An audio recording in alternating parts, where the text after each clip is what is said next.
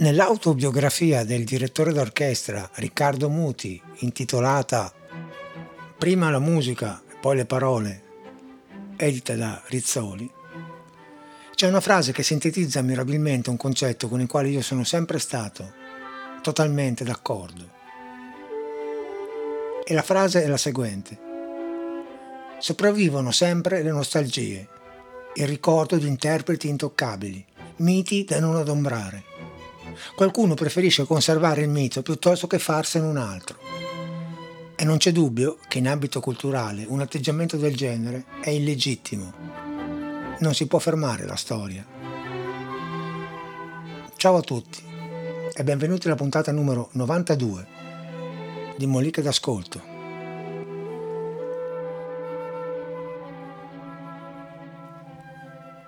Capita ogni tanto all'inizio di queste molliche che io vi dica questa è una mollica un po' particolare, sarà capitato uh, 4-5 volte già, ma questa è veramente una mollica un po' particolare perché non parliamo di storia né quella uh, antica, lontana da noi, né quella più recente come è capitato nelle molliche dedicate eh, a Billie Eilish piuttosto che a Nick Cave o Interstellar, eh, ma parliamo di eh, attualità, perché è di questi giorni l'uscita di quello che è stato definito l'ultimo brano dei Beatles, Now and Then e anche in una congiuntura attuale in cui le, le notizie sono, ci sono veramente delle, delle, notizie, delle situazioni molto uh, gravi, molto pesanti in giro per il mondo, questa notizia comunque ovviamente più leggera e meno importante di, di tanto altro, ma comunque musicalmente uh, abbastanza rilevante, ha fatto il giro del mondo ed ha suscitato una marea di commenti positivi o negativi, giudizi entusiastici oppure eh, recensioni abbastanza critiche. Il brano è stato sviscerato in moltissimi aspetti, quello tecnico, quello della sua realizzazione, la sua produzione, ma veramente pochi hanno posto l'attenzione su un uh, fatto che secondo me è rilevante,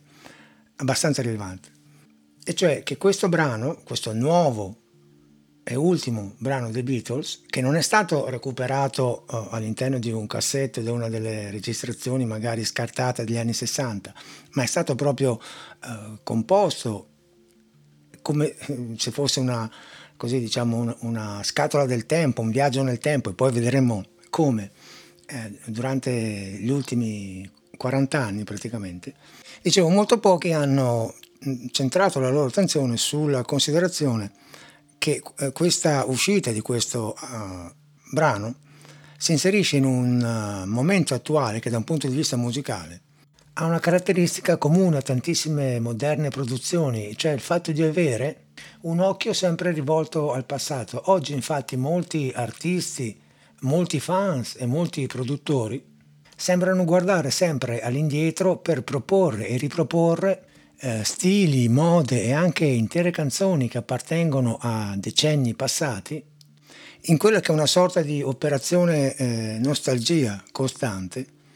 che arriva a degli eccessi mh, diciamo abbastanza discutibili come il concerto, non so per dire, degli ABBA fatto con gli ologrammi di come loro erano 40 anni fa. E contrariamente ad altre arti, come ad esempio il cinema, che invece propone continuamente nuove produzioni oppure cerca delle strade ehm, particolari attraverso per esempio adesso ehm, l'utilizzo massiccio delle serie no? anche eh, televisive la musica sembra aver quasi esaurito la sua carica innovativa, la sua spinta propulsiva. E tutto sembra fermo, quasi a guardare all'indietro quello che è successo anni fa, decenni fa,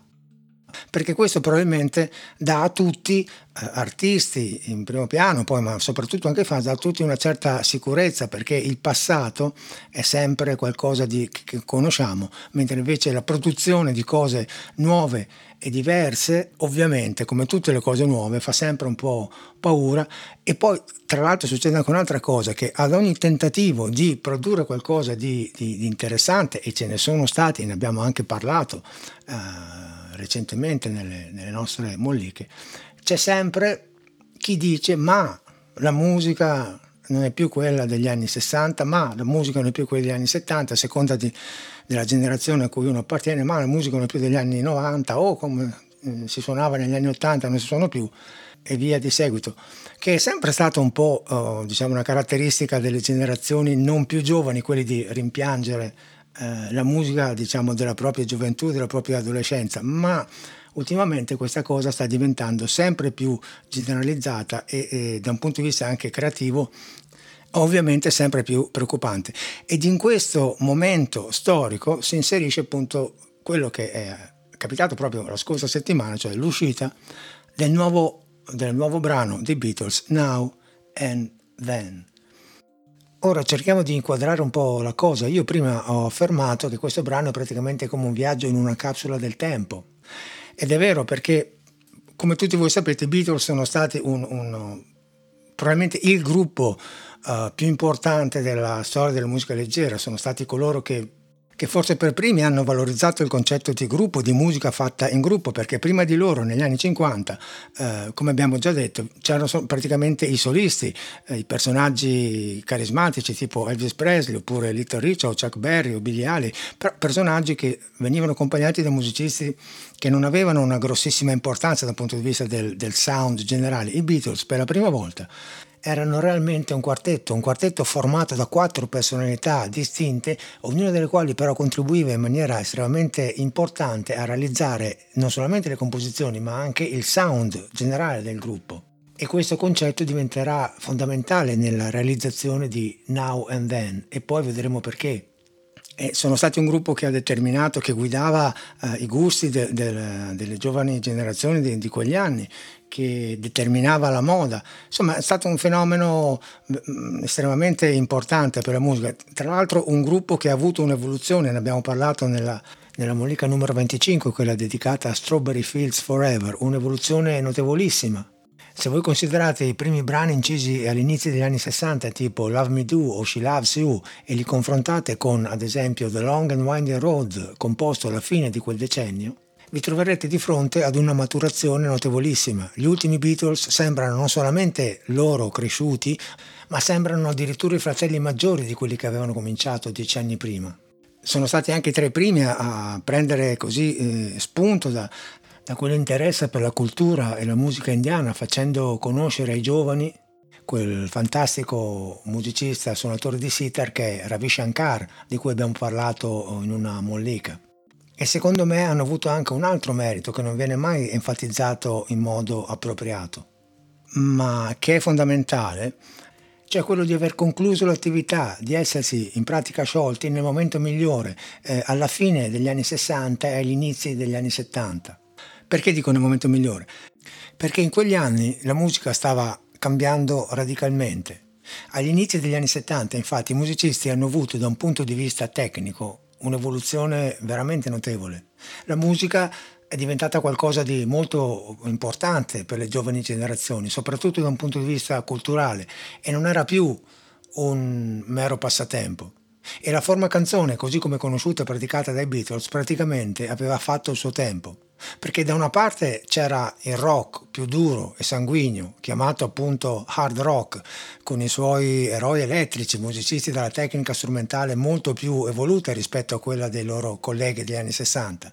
e dall'altra c'era il tentativo, la volontà di far assurgere anche la musica detta tra mille virgolette leggera al rango di musica artistica e infatti gruppi come, che so, Pink Floyd, i Genesis o Jeff Rotal o gli Yes, per citarne solo alcuni,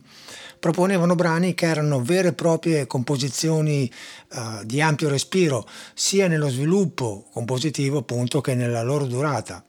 E certamente i Beatles sarebbero risultati, qualora avessero continuato, praticamente come eh, pesci fuor d'acqua in un mare, per così dire, che non era più il loro e magari avrebbero rischiato di sopravvivere a loro stessi, forse continuando a riproporre vecchi modelli come altri artisti o pseudotali che hanno continuato nel tempo uh, a fare le stesse cose nel corso degli anni. Oddio, loro in realtà erano abbastanza innovativi, per cui questo uh, rischio non l'avrebbero corso. Ma in ogni caso il fatto di aver finito il loro percorso all'apice del successo e soprattutto delle loro capacità creative li ha, per così dire, consegnati eh, alla storia e all'affetto e alla riconoscenza eh, in peritura dei fan. E che fossero in qualche modo legati al loro decennio, cioè gli anni 60, è testimoniato anche dal fatto che nessuno di loro singolarmente negli anni successivi,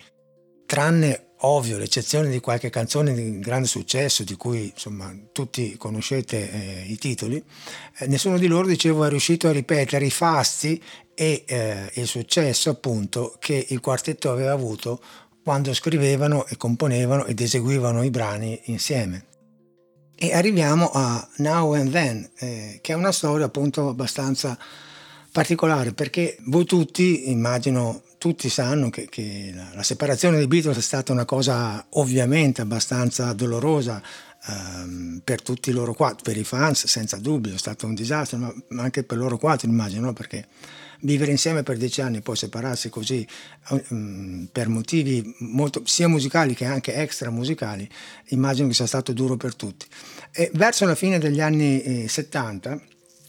passati un po' di anni, le cose stavano cominciando probabilmente a cambiare soprattutto i due mh, pilastri da un punto di vista compositivo del gruppo, che erano John Lennon e Paul McCartney, stavano comunque cominciando a riavvicinarsi, perché si sa il tempo spesso addolcisce le ferite e verso la fine degli anni 70 John Lennon nel suo appartamento di New York produce una, un NAS, una cassetta, allora ovviamente c'erano le cassette, sulla quale incide alcuni pezzi e sulla cassetta scrive qualcosa riferita a Paul, come se la cassetta fosse appunto per Paul McCartney. Ovviamente la qualità tecnica della registrazione è del tutto oh,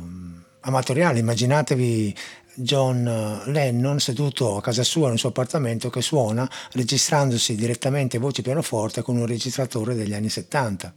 e pertanto la qualità risulta non solo diciamo così non del tutto professionale ma anche l'esecuzione è quella tipica di un demo casalingo per cui con un, tutta una serie di imprecisioni e imperfezioni che poi vedremo. Poi nel 1980 purtroppo John Lennon muore eh, assassinato mentre stava tornando a casa. E il sogno dei fans di vedere una reunion dei Beatles così svanisce definitivamente. E di questa cassetta non si sa più nulla fino a metà degli anni 90, quando Yoko Ono forse su, su, richiesta di George Harrison che qualcosa sapeva, eh, praticamente porta a Paul McCartney e di conseguenza a George Harrison e a Ringo Starr questa cassetta contenente tre brani che eh, John Lennon appunto aveva registrato un decennio prima, più di un decennio prima, a casa sua. Per cui ricapitolando, la cassetta è della fine degli anni 70 e i tre Beatles rimanenti dopo la morte di John Lennon ne entrano in possesso a metà degli anni 90. I tre Beatles cosa fanno? Prendono due pezzi che sono uh, Free as a Bird e Real Love, li rielaborano un po', li mettono a posto e, e li pubblicano uh, inseriti in uh, due antologie che sono Beatles Anthology 1 e 2 e l'idea era quella di anche nella, nella terza antologia appunto di inserire il terzo brano che è Now and Then appunto. Ma si sono scontrati con un problema insormontabile perché Now and Then, a differenza degli altri due brani, era veramente, da un punto di vista qualitativo come registrazione, molto molto oh, scadente, soprattutto per due motivi. Il primo, che sia la voce che il pianoforte ovviamente erano registrati insieme e la voce di John Lennon in questo caso risultava abbastanza in secondo piano, il pianoforte era molto presente. Eh, il pianoforte non era eh, intonatissimo, per cui eh, si sente veramente che insomma, eh, alcune note sono un po' così mh, mm, no, non del tutto a posto. E poi soprattutto c'è un fortissimo eh, rumore di fondo causato dall'impianto elettrico del, c'è un ronzio elettrico causato appunto dal fatto che molto probabilmente la, la, l'appartamento non aveva una messa a terra regolare eh, per cui cosa succede? Succede che i Beatles provano a lavorare su, questa, su questo brano, ma uh, a un certo punto, siccome la, la, la, loro caratteristica era quella di essere tutti d'accordo quando facevano una cosa, uh, George Harrison, che pure aveva registrato delle, delle parti di chitarra, ecco, come Paul McCartney che aveva registrato le parti di basso e Ringo Starr che aveva registrato le parti di batteria su questo brano, George Harrison appunto um, dice che è rubbish, cioè n- non funziona, che, che spazzatura ma non la canzone, proprio il fatto che tecnicamente non stava in piedi, per cui il progetto di produrre anche Now and Then decade. E a questo punto voi vi domanderete, ma come suonava questo nastro? Suonava così.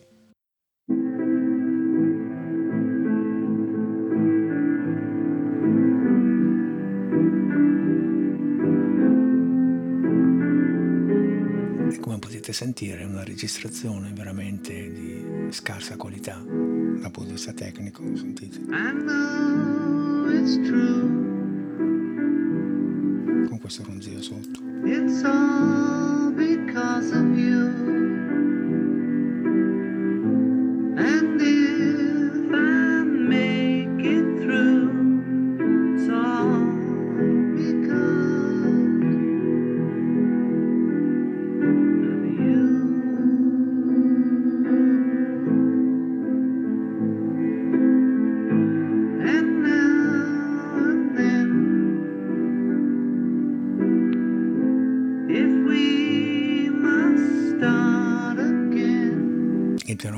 Praticamente quasi inascoltabile per gli standard diciamo, della produzione moderna dal punto di vista del, del suono e anche dal punto di vista dell'intonazione e, e, poi il fatto che ingloba praticamente la voce e diventa impossibile separare le due cose.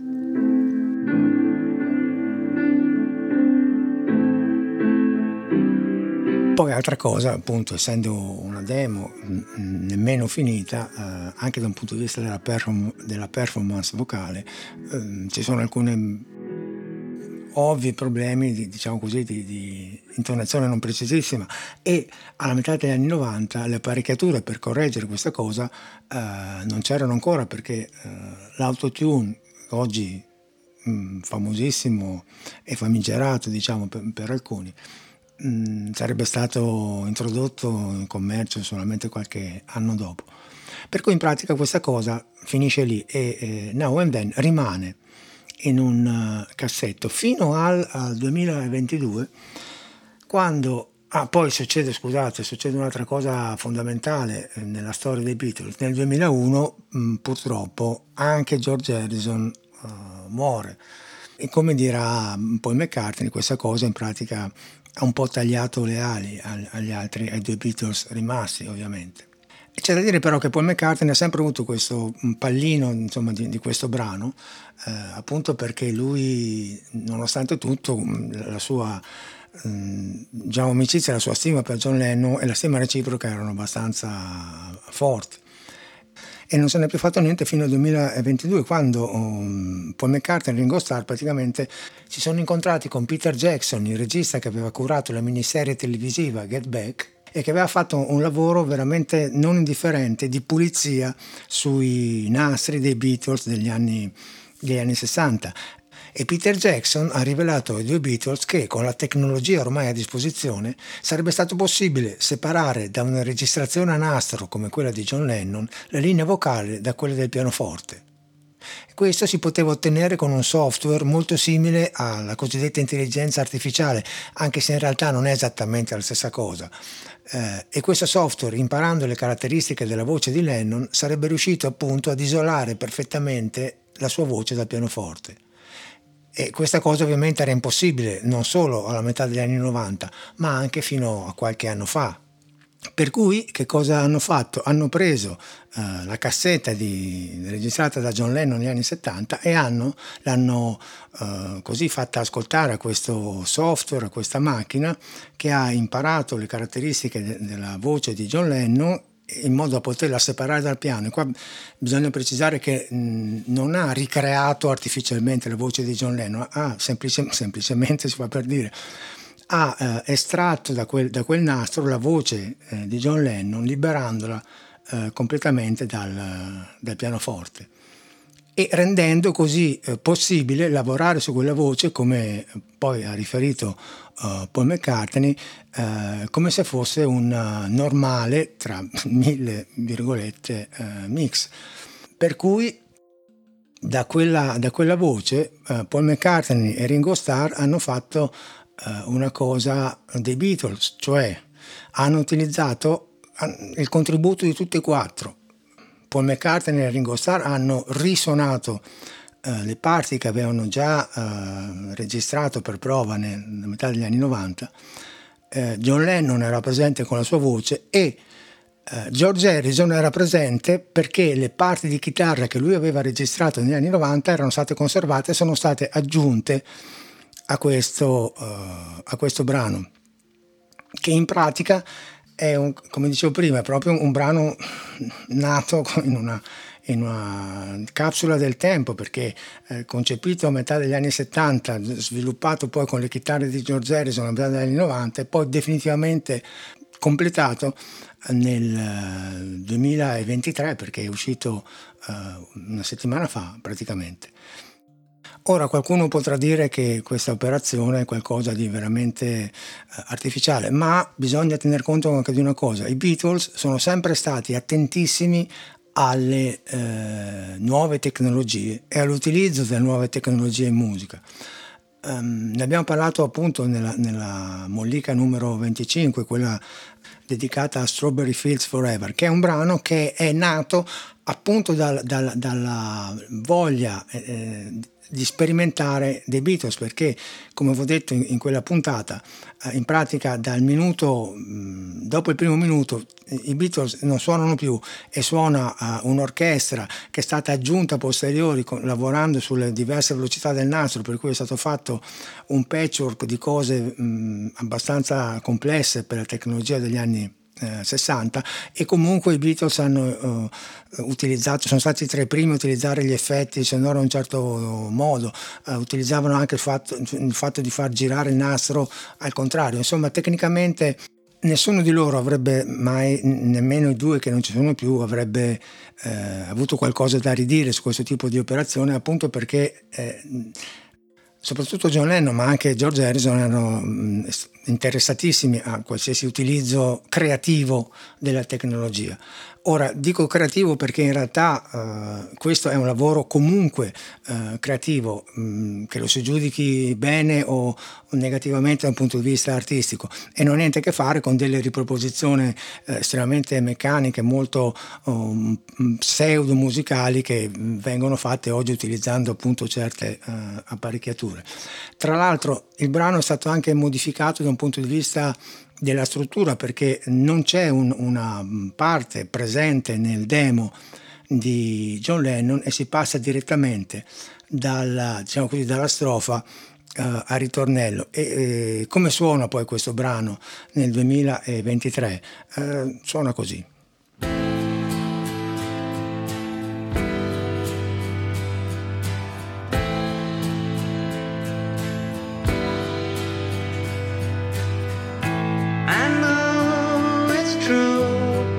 Questa è la voce di Lennon del fine anni 70.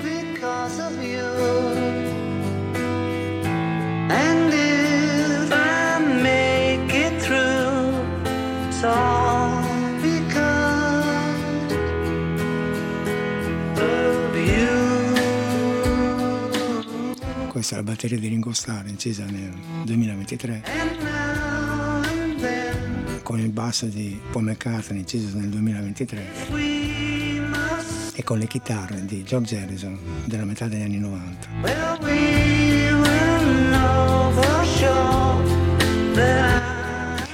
Qua il demo di eh, John Lennon aveva un bridge prima del ritornello che è stato tagliato e il ritornello parte qua immediatamente, eccolo qua, molto Beatles questo. Soprattutto questo punto qua.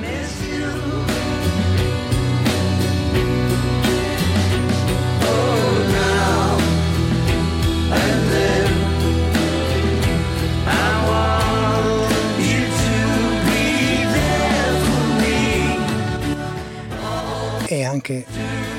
queste voci sottofondo sono state prese da altri brani dei Beatles e rimesse a posto, brani degli anni 60.